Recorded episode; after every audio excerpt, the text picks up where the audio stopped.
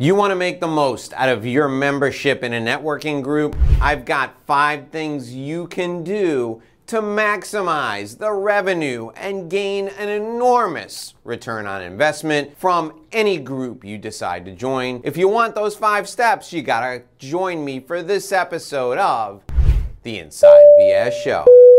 Hey now, it's Dave Lorenzo. I'm the godfather of growth, and you, you are a lawyer, a CPA, a financial advisor, or someone in professional services looking to do more business in a B2B setting, and you've just joined a networking group. I'm gonna give you five steps, five things you can do to maximize the return on investment from your membership in a networking group. Here we go with step number one. And this is essential. You've got to establish a strong personal brand. Now, look, I am the godfather of growth.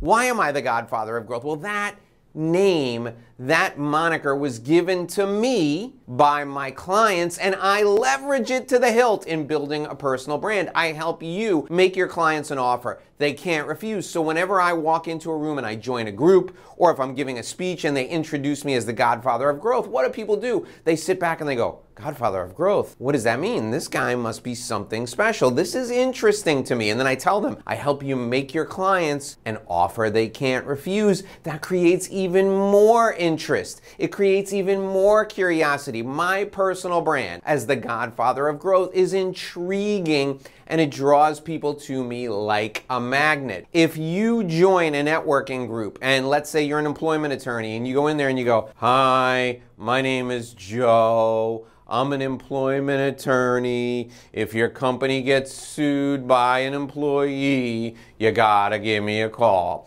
Or you're a CPA and you go into the networking group and you go, Hello, my name is Phil. I'm a CPA. I can save you money on your taxes. Everybody says that. Everybody says those things. You gotta have a brand. You gotta make yourself an object of interest. So, the first thing I want you to do is Write down all the things that make you different all the things that set you apart from everyone else who does what you do. After you do that, find something that is familiar to the people in your audience and then link your differentiating factors with the thing that's familiar and establish your personal brand that way. Look what I did with The Godfather of Growth. Everybody knows the movie The Godfather. People have seen it dozens of times. I'm the person who helps you make an offer to your clients that they can't refuse. That's an iconic line. Make them an offer they can't refuse. It's an iconic line from The Godfather. I took my brand and I linked it with something familiar. I use the language of the movie. That creates an immediate image in people's minds. That's what a powerful personal brand does.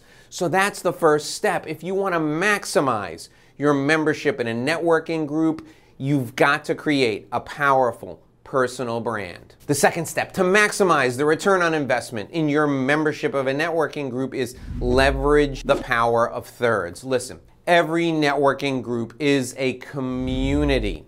And in communities, you have one third of the people who are just god awful and they're never to do anything. I don't know why they join. Maybe it makes them feel good, but they join and they sit there and they don't do anything. The second third of people are people who join the community and sometimes they do things if something falls and hits them in the head, they'll think of you and they'll refer business to you. Then the third group of people of the three groups is the people who are most engaged, the actively engaged people in your community. Those are the people you want to find. You want to hone in on them, you want to focus on them, and you want to leverage those people to maximize your return on investment in the networking group. So, when you look at the groups of thirds, you immediately want to reach out to everybody, everyone that you can, connect with everyone, and the third of people, the actively engaged, that third will respond back to you leverage them, communicate with them frequently, reach out to them as often as you can, network with those people, ignore the neutral, and focus all of your time on the engaged folks. They're going to be where you're going to get the maximum return on investment. The third step in this process to maximize your return on investment from a networking group is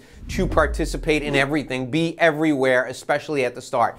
You've got to invest as much time as you can in the first year in attending every meeting. You've got to invest as much time as you can in the first year in passing referrals to other people. In your first year, you have to go everywhere, do everything, be everywhere people can see you from that networking group, from that community. Why? You want to have maximum exposure. People need to know you, like you, and trust you. And if you attend all the meetings, if you go to every event, if you communicate with all the people who are actively engaged, people will start talking about you. People will connect with you.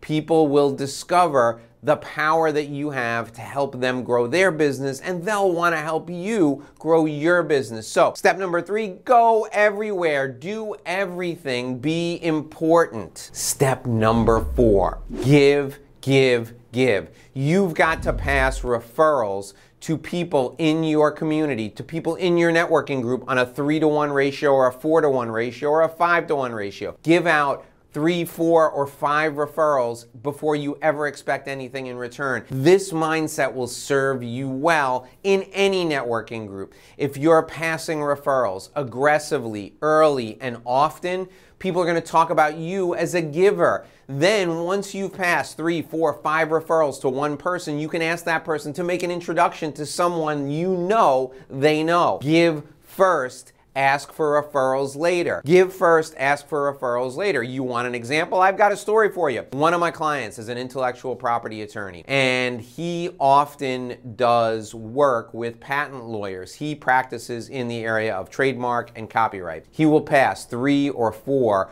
patent prosecution matters, that means three or four patents that need to be filed to someone before they ever send him any business back. He doesn't even ask for business back. He passes two or three patent prosecution matters and then he says to them, Listen, I passed you a few patent prosecution matters. Do you have anyone that I could do work with? Who needs multiple trademarks filed. That puts the bug in their ear, and then they think to themselves, hmm, even though our firm does trademarks, I need to throw this guy something good because he's thrown me three or four things, and they will pass him a great trademark client even though their firm does it. I know it seems counterintuitive, but relationships are developed person to person. They're not developed firm to firm or company to company. So if you want people to send you referrals, you got to go out of your way and send them three, four, or five referrals first. And that's rule number four to be great at networking and maximize your return on investment